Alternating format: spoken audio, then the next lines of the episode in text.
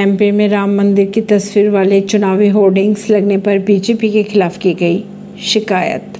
कांग्रेस ने इंदौर में राम मंदिर की तस्वीरें और नारे वाले चुनावी होर्डिंग्स लगाए जाने को लेकर बीजेपी के खिलाफ चुनाव आयोग से शिकायत कर दी।